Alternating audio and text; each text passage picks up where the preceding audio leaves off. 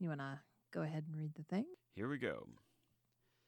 Sebastião José de Carvalho e Melo, the first Marquis of Pombal, had sent an enquiry to every parish in Portugal.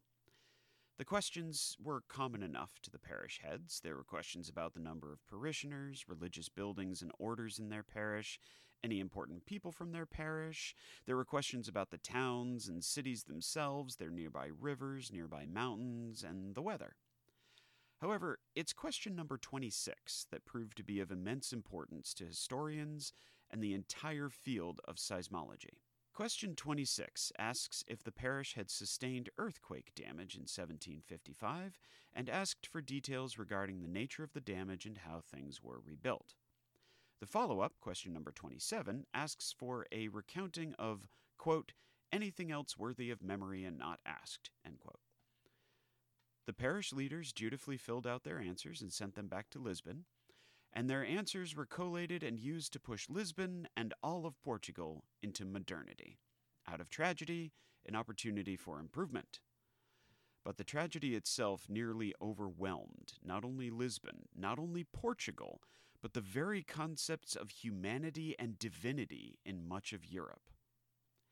On this episode of Relative Disasters, an earthquake that hit so hard it shook the foundations of state and church. The 1755 Lisbon earthquake.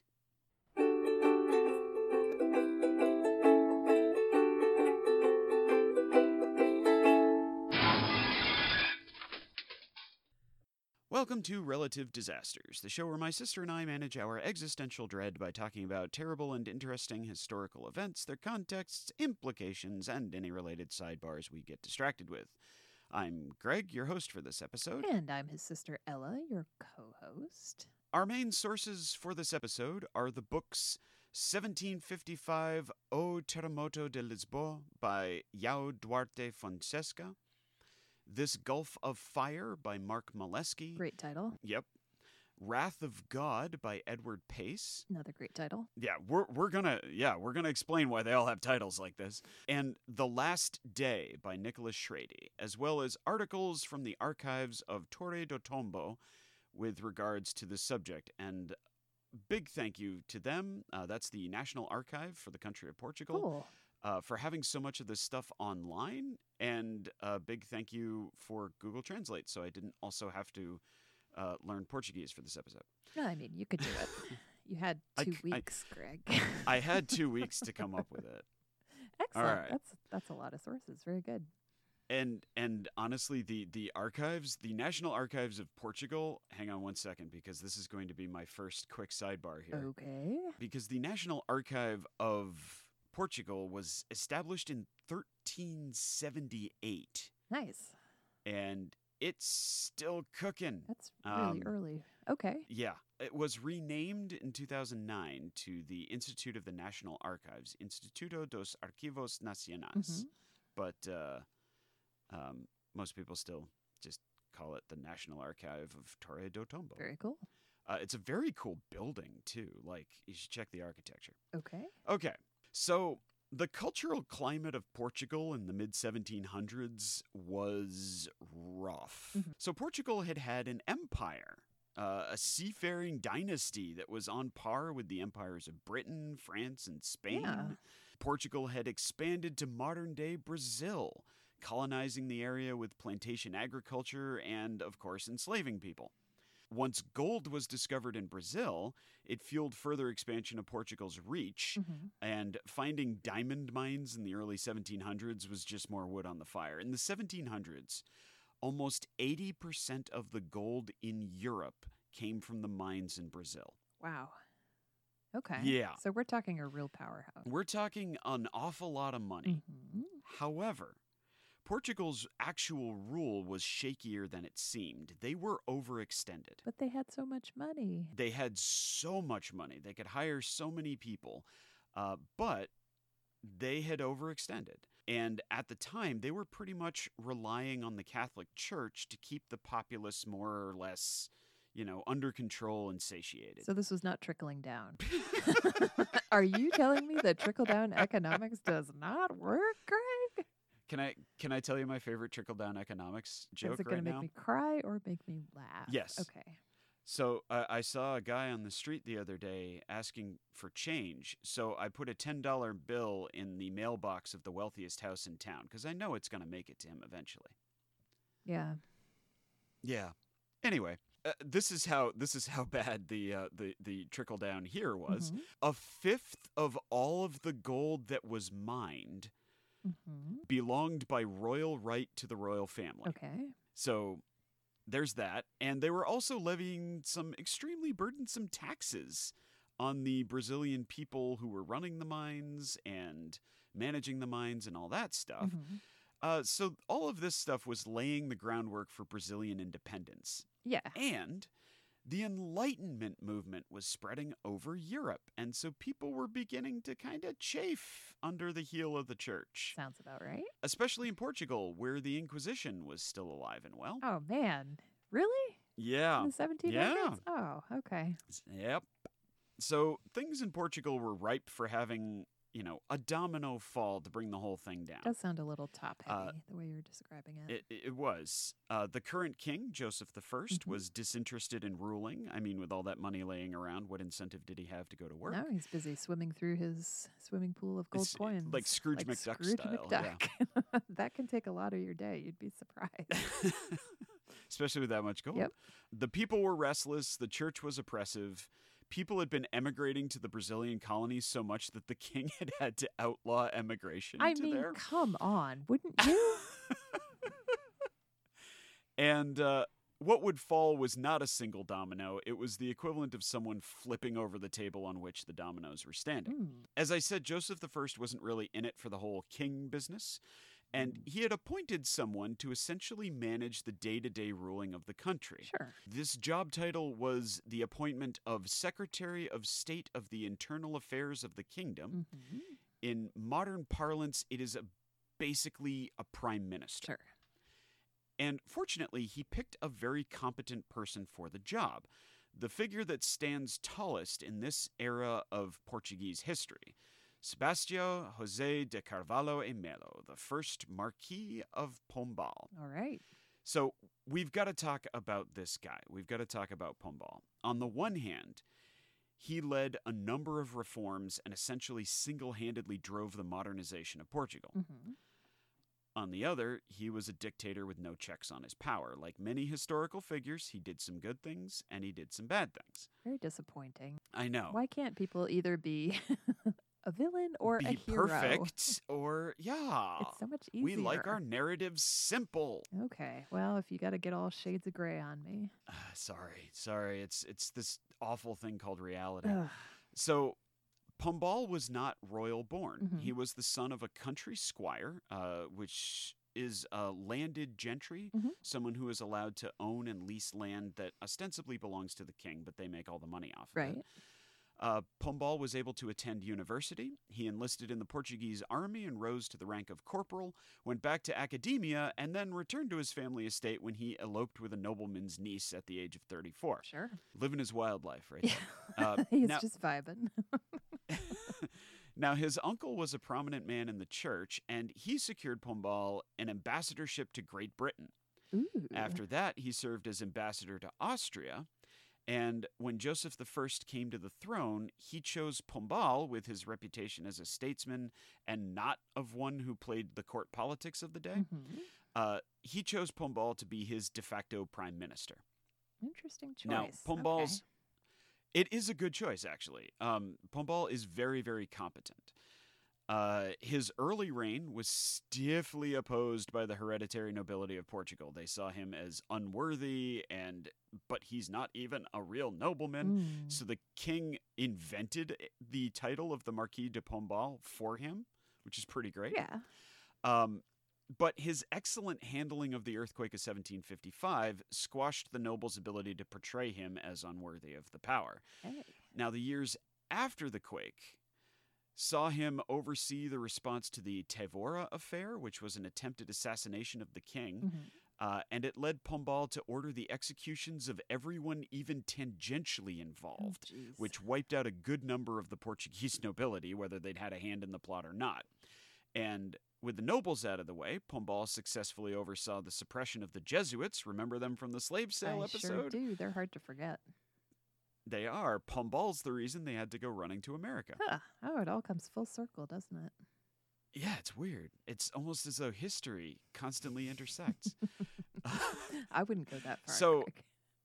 Now, I will say that Pombal did a lot of good things in his life. Mhm. Uh, he he ran some sweeping commercial reforms Mhm. that allowed a sort of middle class to exist for the first time. Oh, that's exciting. It's really cool. Uh, he fostered alliances with Great Britain to help Portugal stave off an invasion from Spain. Mhm. He ended the importation of enslaved people to Portugal and Portuguese India, Okay. which was very cool of him.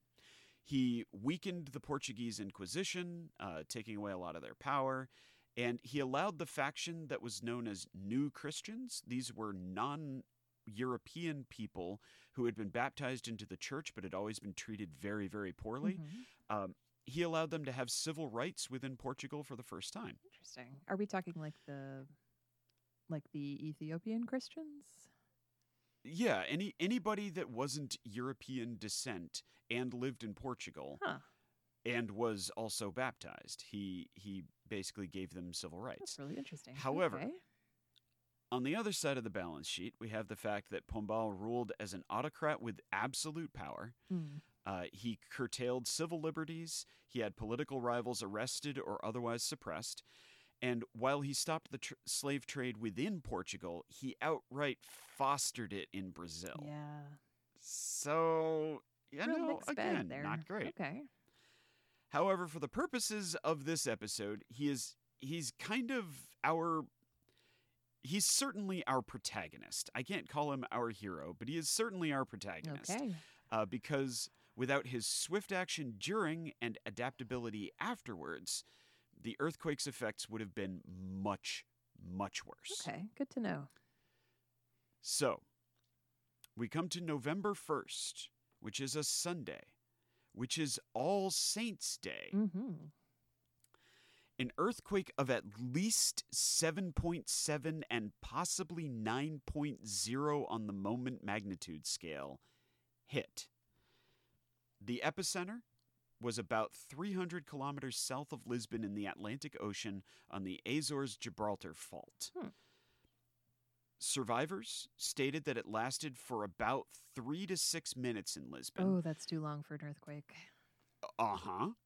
Uh, information from the offshore islands speaks of a series of massive tsunamis that wiped out most life on those islands. Oh, dang. However, the city of Faro on the southern coast was protected by the sandy banks of Ria Formosa hmm and was pretty much spared the entirety of the tsunamis. Oh, that's interesting. Yeah, it's really cool. Now, I am saying tsunamis because at least three and as many as nine hit Lisbon. Oh, that's too many. This is a It's too many tsunamis, right? This is huge. Yeah. How do we get that Um, rating?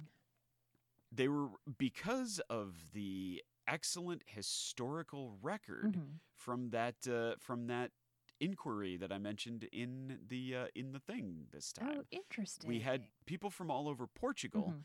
sent in their recollection of what their parish did at the time, how the earthquake affected them, and all that.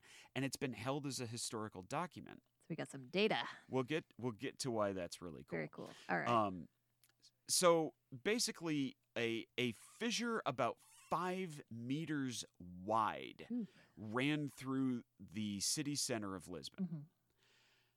The immediate survivors ran towards the docks because the docks were safe. However, uh, this is this is the moment when the horror the horror movie music starts playing dear. because the sea receded out. Oh, that's not a good sign. That's not what you want. No. uh, it receded out so far that about uh, 30 to 80 meters of land was exposed to sunlight for the first time in however long the ocean's been there, Nope. uh, revealing mud with like fully visible shipwrecks in it. Oh no, that is a horror Yep. movie. Yep. Yep. So about 40 minutes after that, the first tsunami hits. Uh, and these tsunamis, obviously, they were moving incredibly fast, Mhm. and they were likely anywhere from 20 to 80 meters. Jeez. Now, 20 meters for our imperial friends is 66 feet high. So multiply that by 4. And that's the the absolute upper range of oh my god, did they throw the whole ocean at them? I mean, that's a skyscraper. exactly.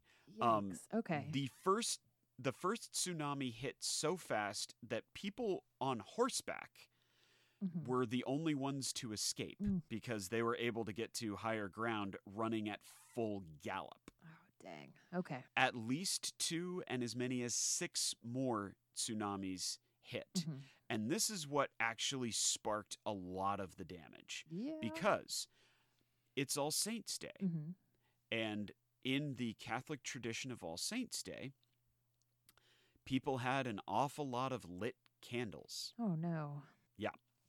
All of which, of course, get knocked over in the earthquake or knocked over by the tsunamis. And we had ourselves an actual firestorm, Oh, jeez. Okay. which sucked up so much oxygen, it was asphyxiating people 30 meters away from the fire itself. Whew.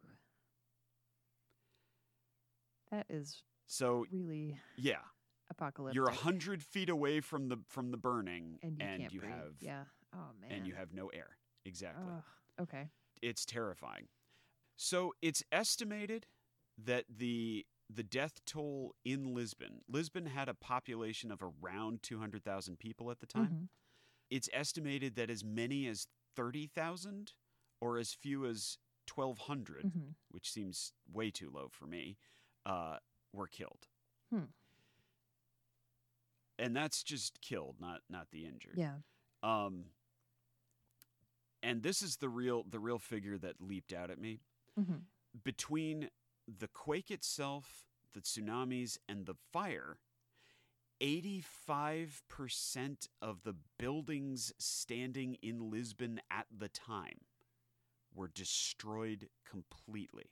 So this place was leveled. It was leveled, it was burned, and uh, it was soaked. I mean, we lost um, the Lisbon Opera House, which had been opened just seven months before. Oh no. Um, I bet it was really fancy and it was like too. some. It was very fancy from all from all uh, from all accounts of it. Um, and it was like the buildings that had survived the earthquake Mhm. got wiped out by the fire. And the ones that survived that got burned down. Is yeah, that where we're? it's pretty bad. That is Yeah. horrific. Okay. um, the royal palace uh, on the Tagus River was uh, destroyed by the earthquake 1st, Mhm. and then basically crushed into rubble by the, the repeated tsunamis. Mhm. And this one, I know this one's gonna hurt you. Okay, so library? brace yourself for this one. It's the seventy thousand volume Royal Library contained inside it Oh dang. as well as hundreds of works of art, Mhm. including paintings by Rubens, Correggio, Titian, um, the Royal Archives with the actual historical records of Vasco da Gama. Mhm. All of it were gone, You know, I just destroyed. to talk about the property damage and the loss of those kind of irreplaceable artifacts is one section, but I really have to feel for all the people who must have just been missing after this. Yeah, that was absolutely one of the big things. Um, one of the reasons why it's really hard to nail down the actual death toll Mhm. is that so many people either were crushed by falling buildings, Mhm. were burned in the firestorm part of the fire so badly that there like weren't mm-hmm. remains. And that's impressive. Yeah. Or were swept were were, you know, crushed and their bodies swept out to sea in the tsunamis. I just loss So- on that scale is Is it's a lot. yeah, It's it's a lot. it's really horrifying to think about. And that that's a huge proportion of the city's population. Yes. Um, And even if it's on just gonna get lower end of worse. Okay. All right, make it worse, Well, Greg. we've here here comes the worst part Okay. because the Royal the Royal Hospital of All Saints, Mhm. which was the like the hospital, was struck by the firestorm. They were unable to evacuate most of the patients, Mhm. and most of the patients were burned to death in that. Man. Um, And this was not a There is- predictable event at all. This would have been just a shock. no, right, exactly. It's not like now, a th- hurricane what's where you interesting, have bad weather before, and it just gets Right. worse and worse. right? Okay. There's no warning Absolutely for no any of this. Okay. Now, this is not the first time that Lisbon had been struck by an earthquake. though, Really? but it was the first time in a couple hundred years. Okay. In fact, one of the one of the problems we have about researching the earlier earthquakes that struck Lisbon was that most of their documentation was destroyed in this earthquake. Yeah. So That's the yeah. historical record, man. That's the problem with it. It's the problem If it's not when, when kept history around. itself gets destroyed. Yeah. Yeah. There is a building called the Carmel Convent, Mhm. uh, the convent of Our Lady of Mount Carmel, Mhm. um, is uh, still today preserved in its post quake, post firestorm shape Mhm. uh, as a standing monument to the destruction. Oh, interesting. Um, So is it still cool. intact? No, it's all ruins. Like there's no roof, but like the stone archways are still there. Huh. There's no walls, but like the the columns are still there. It's it's really really amazing. Now Lisbon was not the only city to be struck by this, Mhm. But we simply don't have as much of a historical archive of this. Mhm. Uh, was Morocco. Morocco, the country? The country of Morocco was struck by Morocco is in North Africa, is it not? yes, Okay. yes. Morocco is in North I Africa. was trying to Yes. I'm trying to imagine all the thing, places that are between Lisbon Yep. There's well, there's a whole ocean there. You see. Yeah, I understand. But the problem is, that. is that but the but the But the epicenter would is have been in the ocean. Okay. but the epicenter exactly the epicenter was in the ocean, I gotcha. and so it slammed into Morocco as well. And not only Morocco, hmm but 20 meter tall tsunamis struck Martinique and Barbados, which is all the way across the Atlantic Ocean. Holy moly. Okay, so this thing traveled. Oh wait, there's more. Okay. A three meter tsunami hit Cornwall. Okay. you know, the south coast of Britain. Um, the west coast of Ireland, the Mhm. city of Galway, was hit. And the latest research has determined that the tsunami waves themselves probably reached the coast of Brazil Wow. all the way across the Atlantic because the remember that Brazil was colonized by the Portuguese, Mhm. so the Portuguese Brazilian uh, mine overseers and village overseers were sending letters back to Portugal talking about uh, damage from giant waves at this time. Interesting. Okay. So that's yeah. So I had no idea that So- tsunami waves could travel that far. That's really fascinating. With an earthquake of this size, absolutely. Huh. Now, what's interesting about the earthquake itself was was again the the time period, 3 to 6 minutes, Mhm. which is way too long for an earthquake of that magnitude. Yeah. I'm I'm a 10 And- second to 30 second maximum. Absolutely. in the Yep, earthquakes absolutely. that I that I am okay with. And we we do not want uh, we do not want any earthquakes that last any longer. I can't imagine living through that. 3 to 6 minutes. God, it Yeah. must have felt like an eternity. well, and that's the thing.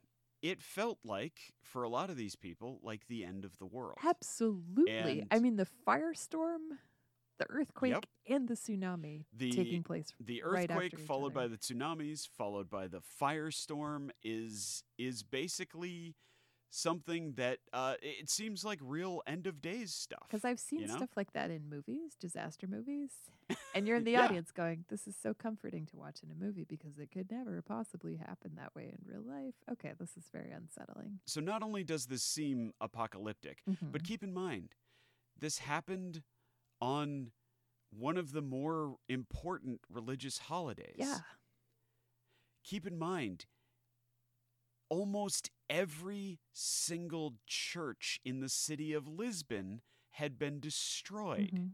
Yeah, this is some wrath of God stuff right This here. is some wrath of God stuff. And and at the time, of course, Portugal is very much a Roman Catholic state, Right. right? Now, a lot of theologians, Mhm. a lot of religious philosophers, a lot of just regular people couldn't help but think maybe this was literally divine judgment. I mean, when we talk about humans and religion and superstition, like like we can Yep. make connections between all kinds of things and this the spiritual world, but this seems like a really like not a big stretch to me. If these three things happen yeah. to me on one morning, I'm seriously questioning everything. Whether whether God wants me personally to be wiped out. Yeah. yeah. I can I can absolutely imagine this was a real religious crisis. And it actually absolutely was. Mhm. And and keep in mind that the Enlightenment movement is also sweeping through Europe at the time. Yep. So the Enlightenment people had a field day with this because it was like, look, if you believe in God and you believe that God is doing this, Mhm. what are you doing believing in, in an angry, vengeful God like that? I mean, this right? is one step beyond. Like the God in the Old Testament is pretty, pretty yeah, hot-headed. Yeah, yeah, he's but, pillars of salt. but he's and- not yeah. sending this amount of destruction. Wow. I, He's he is. He's just spreading it out a little bit.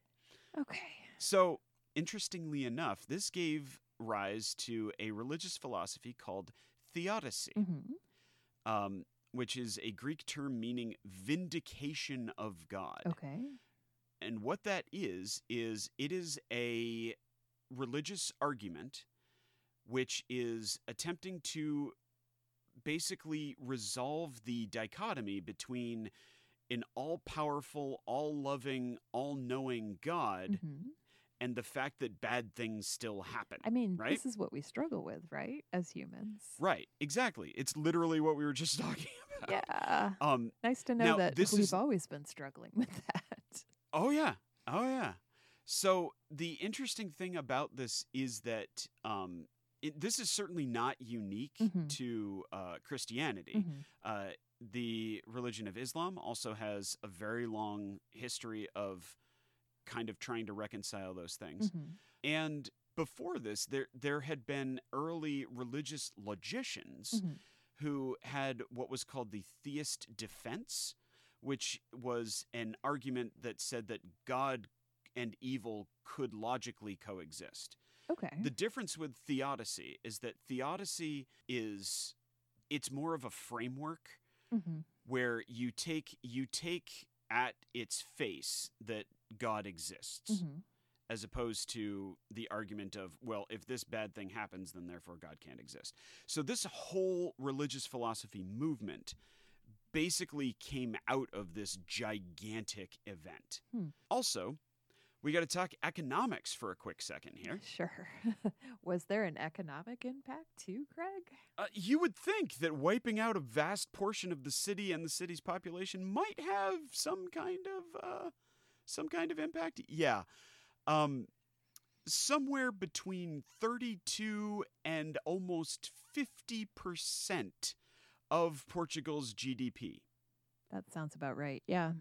was consumed in uh, taking care of this uh, recovery effort. Yeah. Now, what's interesting about that is that it had some unintended side effects that, again, were part of Pombal's overall attempt to make things a little less horrible for the people of Portugal. Mhm. Um, the first thing that that this did was, uh, you know what you need a lot of when you're trying to rebuild a whole city? Money. You need a lot of money, but what are you going to use that money to pay for? Uh, labor. Materials Yeah. and construction workers, people who know what they're doing.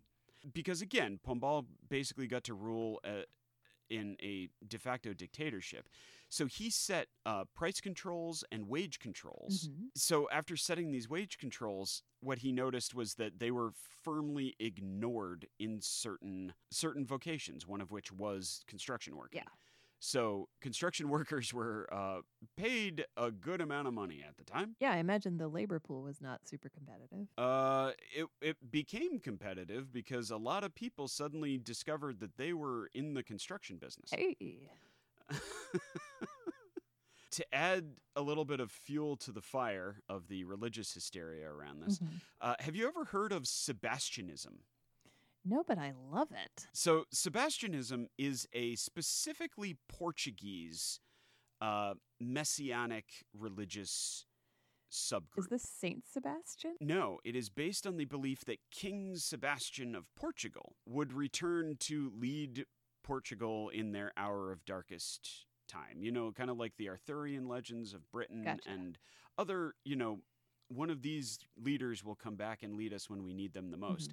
Well, a Sebastianist very famously predicted in 1752 hmm a Sebastianist predicted that an earthquake was going to wipe out Lisbon on All Saints' Day. Okay. So All Saints' Day of 1752 rolled around, nothing happened. 1753, nothing happened. 1754, nothing happened. And then this one hit in 1755, and a lot of people converted to Sebastianism. Don't you hate when you get the date right but not the year? it's so It's my it's my hardest problem when I'm making you know massive predictions. Okay, yeah, I imagine I think I would have been inspired to join these guys after Right? after Right? witnessing this. Yeah. What didn't wind up happening, though, and fortunately for Portugal, Mhm. was a succession crisis. Okay. King Joseph I of Portugal uh, attended mass. uh, uh, They they had attended a sunrise mass, Mhm. and then one of the king's daughters wanted to spend All Saints' Day away from Lisbon, so they were out of the palace when the earthquake hit at around 9:45. Almost as though they knew. Is there a conspiracy theory around this? Really makes you think. Really makes you think. tinfoil hat, tinfoil hat. Joseph I Mhm. came back to see how the uh, you know how his castle had basically collapsed and absolutely would have collapsed all around him Uh-huh. and he developed some pretty severe claustrophobia Yeah, no kidding. to the to the point where he could not live within like a building Oh, he needed to be outside at almost all times Okay. so uh, court moved to a uh, a bunch of tents and outdoor pavilions Not gonna lie, I uh, love on the that. outskirts of Lisbon. Very good. It's pretty great. It's sort of Shakespeare in the Park all the time. And it neatly avoids Um, the construction worker shortage problem. You don't need construction workers for a tent. Y- you don't. All right. And they're not building a new castle. I like this. so that's okay. pretty good. Um, also, uh, obviously, because he was Mhm. still around to write the letter, uh, Pombal survived the earthquake. Yes. There is an anachronistic quote that is absolutely not something he actually said, but something that people uh, often attribute to him. Uh, when asked what was to be done by the wailing crowds of, of people who thought that divine judgment was upon them, Mhm. Pombal was supposed to have said, quote, bury the dead and heal the living, end quote. Um, he absolutely did not say that. That's a quote that's been attributed to him after the fact, but it's kind of a neat, you know, idea. Is it? Uh, now, Pombal leaped into action Okay. he almost personally, almost single handedly started the relief efforts. Mhm. Um, he organized people into firefighting brigades to uh, try to fight the, you know, kill you from a hundred feet out firestorm. Mm-hmm. That seems like a good thing to get under control. He used state power to force any laborer he pointed at, basically, which meant any ordinary citizen, uh, anybody who had a different job. Uh, their jobs were to remove the thousands of corpses, load them onto barges, Mhm. and uh, ship them out to sea and give them a burial at sea. Because one of the things that he absolutely did not want to have happen was have all those corpses start another plague. Yeah. Yeah. And you get all of the four horsemen. So- Yeah, exactly. Now, the church opposed him on this. The church wanted church burials. Mhm. And so here came Pombal's first major break with them, saying, no. Uh, we're tossing them on boats and we're and we're throwing them in the ocean. That's just what's going to happen. I can I Um, can see both sides of this. to be honest. Well, I can see I can see the the healing of the like family unit side of the church absolutely, but uh, but also there's you an can't have- identification problem there too. You know, absolutely thousands yeah of people had to have been missing, and there's really Yeah. no way to tell if if your family were- members yeah. were had survived the earthquake. unless or- unless you happened to be well usually what what happened was people were sent 1st Mhm. to take the dead out of their like their neighborhoods because they knew where people would be so it was likely that you would you know somebody who recognized your face might find your body kind of a thing that's um but yeah it's it's bad yeah also he called in the portuguese army okay. because you have a city in ruins, you have a population on the verge of just falling completely apart. The absolute last thing you want is looting, rioting, and violence. And everybody is homeless at this point, right? If 85% of the buildings are gone. A lot of people are. Yes, absolutely. Yeah, I could see Um, this. Okay. He and he set up the and that was the other reason he called in the army was to help set up um, tent camps Mhm. so people would have at least a canvas roof over their heads while reconstruction happened. Just like the king. yeah. He started a trend. Yeah. It's it's it's you get to live Do you want to live just like a king? Well, have I got a tent for you. That's kind of charming, actually. To drive his point home Mm-hmm. with this whole no, no violence, no rioting, no looting thing, uh, they prominently erected a series of gallows around the yeah. city. Yeah, you got to have the, Yep. the carrot and the big stick. Yep. And well, they used the big stick Yeah. too because anybody who was caught looting, uh, they just executed him immediately on on basically the writ of Pombals. Mhm. Like Pombal just said, "Nope, kill him," and that was it. Uh, the other purpose of the army being there was to keep the people of the city in the city Mhm. so that they could be there to uh, do relief work and reconstruction work. Oh, that's interesting. People were trying to leave the city, Yeah. and and the army said, "Nope, you may stay in this tent, but uh, if you try to leave, you will be, uh, it won't go well for you." That's really interesting. Okay. So there was no kind of evacuation, I guess is my no, question. no evacuation. Okay. other than to like the hillsides in tents, Yeah. basically. However, this is the really cool bit. Pombal moved so quickly to rebuild the city. hmm Remember, this earthquake struck on November 1st. Yep. On December 4th, they started reconstruction. Wow. That's impressive. A month after the earthquake, they're already ready to go. Hmm. So, they had four plans presented by Manuel de Maya, who is the chief engineer to the realm. hmm So he he wanted to give the king and Pombal four options. Option number one: we abandon Lisbon. hmm Just abandon it, build a new city somewhere else. Option two: uh, rebuild the city basically how it was by reusing as much of the material that's just lying around as we can. hmm Option three was kind of a halfway measure between abandoned and repair. Abandon the sections that are pointless to try to rebuild and use that material to repair the rest of it. hmm But the fourth option, the fourth option was the one that they liked, and that was let's knock everything else to the ground and remake the city from the ground up. That is an enlightenment idea. I like it. It absolutely was. And that's the one that Pombal and King Joseph said, yeah, let's do that one. Very cool. And they set about it with a plan to try to make Lisbon, the entire city, earthquake proof, Earthquake proof. Okay. or at least earthquake resistant. Okay. Right? I'm I'm much more comfortable with earthquake resistant. right. I get a little Because there's no such thing as earthquake proof. Yeah, yeah, yeah. Okay. Yeah, that's usually a statement of hubris. Yeah, never mind. Earthquake resistant. I like that. So, what's interesting about their new plan was basically the city of Lisbon, as it is in modern times, Mhm.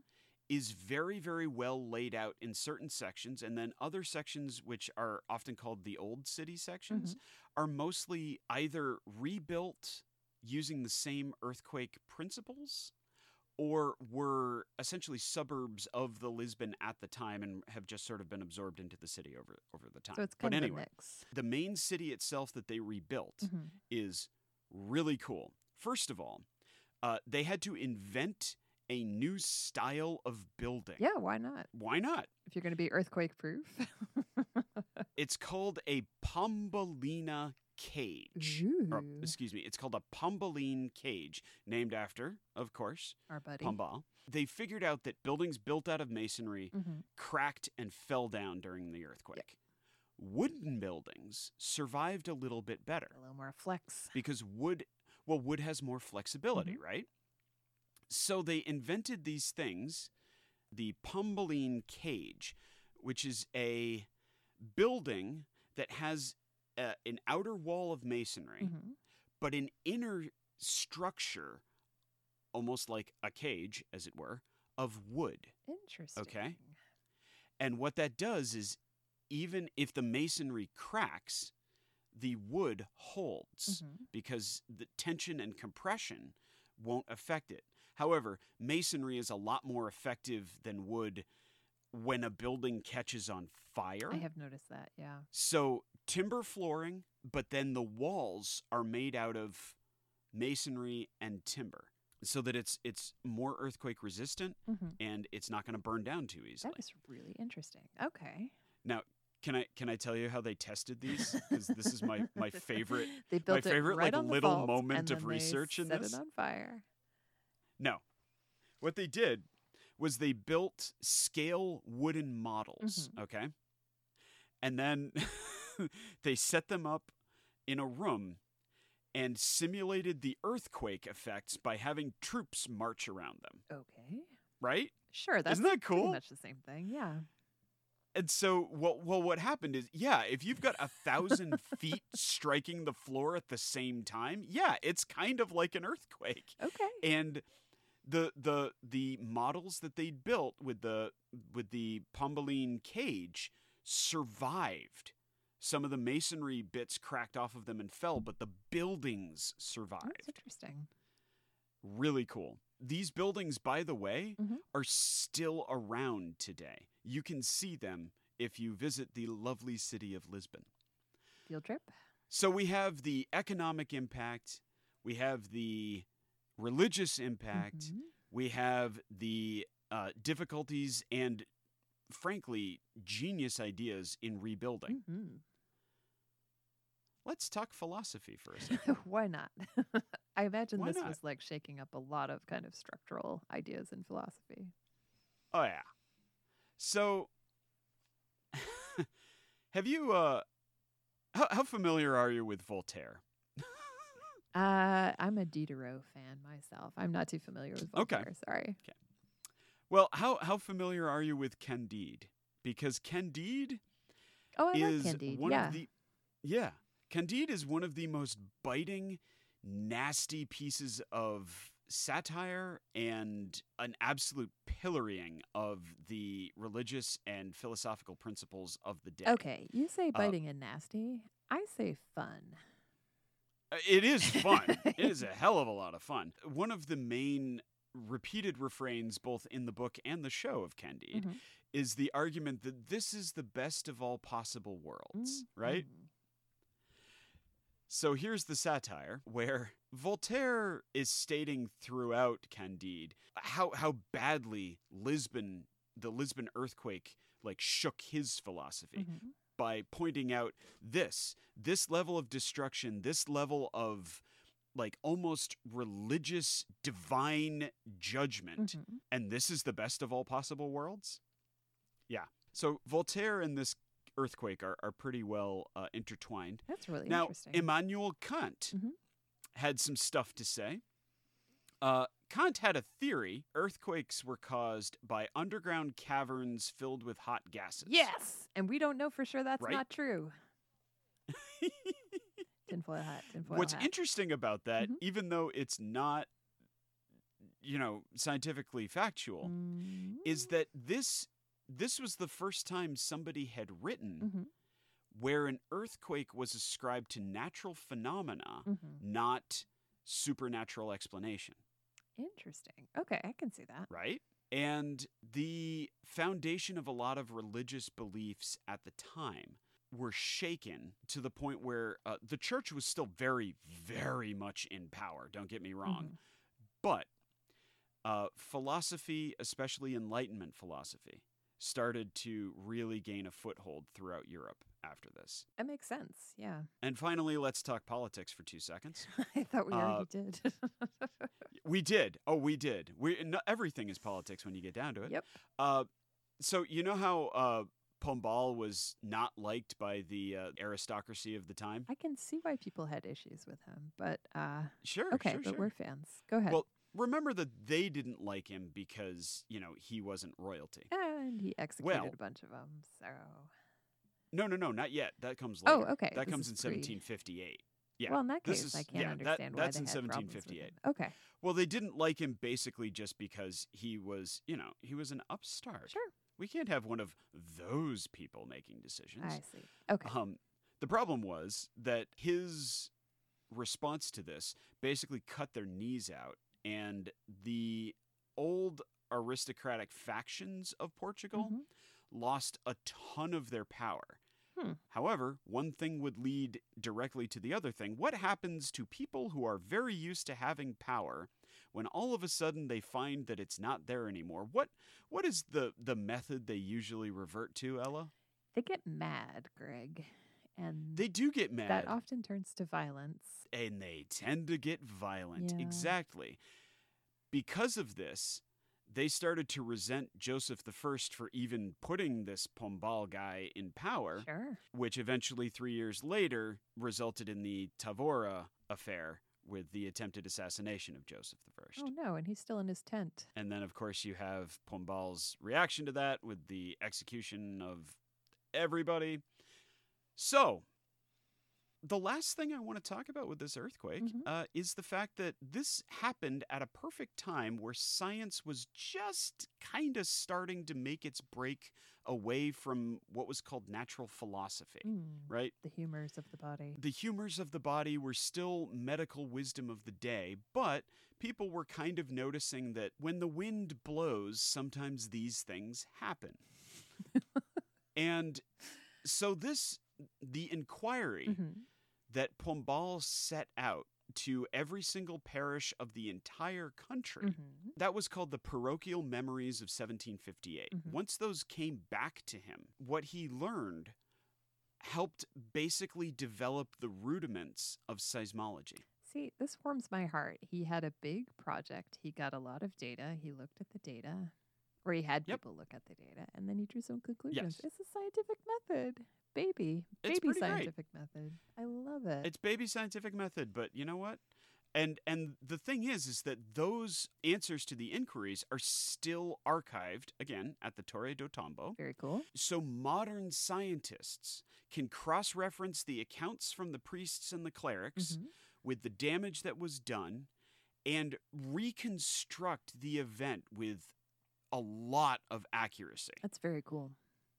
It's very cool. And without Pombal sending that out, this would not have happened. Hmm. So Pombal is it was it was considered to be the uh, the forerunner of modern seismology. So that's pretty cool. That is pretty cool. So what's not cool is the final death toll. Obviously, the the numbers could not be known with any certainty, hmm but they're anywhere from 12,000 to 40,000 people killed from the earthquake, the tsunamis, and the firestorm. Did they keep records of the bodies that were recovered? They did not keep, uh, as far as I could tell, hmm they did not keep uh, very detailed records. No, but would there have been like a count as each barge went out to sea? Yeah, I don't know. Yeah, I couldn't find anything on that. The total death toll Mhm. from this earthquake, including people from Portugal, people who'd been hit by tsunamis in Spain, people who'd been hit by the earthquake and tsunamis in Morocco, hmm people out on the islands, all that stuff, and the people in Brazil is probably greater than 50,000 people That is wild. From one Yeah. event. Wow. Okay. from one three to six minute event. Yikes. And that's it. That is the 1755 Lisbon earthquake, the earthquake that hit Portugal so hard it shook the church. That is quite in. I feel like we've been on a journey here. that is just a Yeah. lot to have happened all at once. Yeah. So my question. Yeah, once I started looking into this and it was like, you know, oh, here's the here's the death toll from the earthquake. Oh, okay, death toll from the earthquake. Here's the first tsunami. Uh-oh. yeah, I knew that we, I knew we were in for a lot of research on this one. it truly is like Yeah. an apocalyptic disaster movie. yeah, it um, really really Very is. cinematic. I guess my question is how long Yeah. did it take for Portugal to kind of recover from the worst of this? So it depends on which metric you're looking at. Mhm. Uh, in terms of rebuilding Lisbon, that took you know a few years, Mhm. but with the new city plans in hand and a lot of very dedicated and very motivated and very well paid workers, Mhm. I believe the reconstruction was finished in under a decade. That's incredible. Wow. However, the economic impacts lasted for decades. Mm.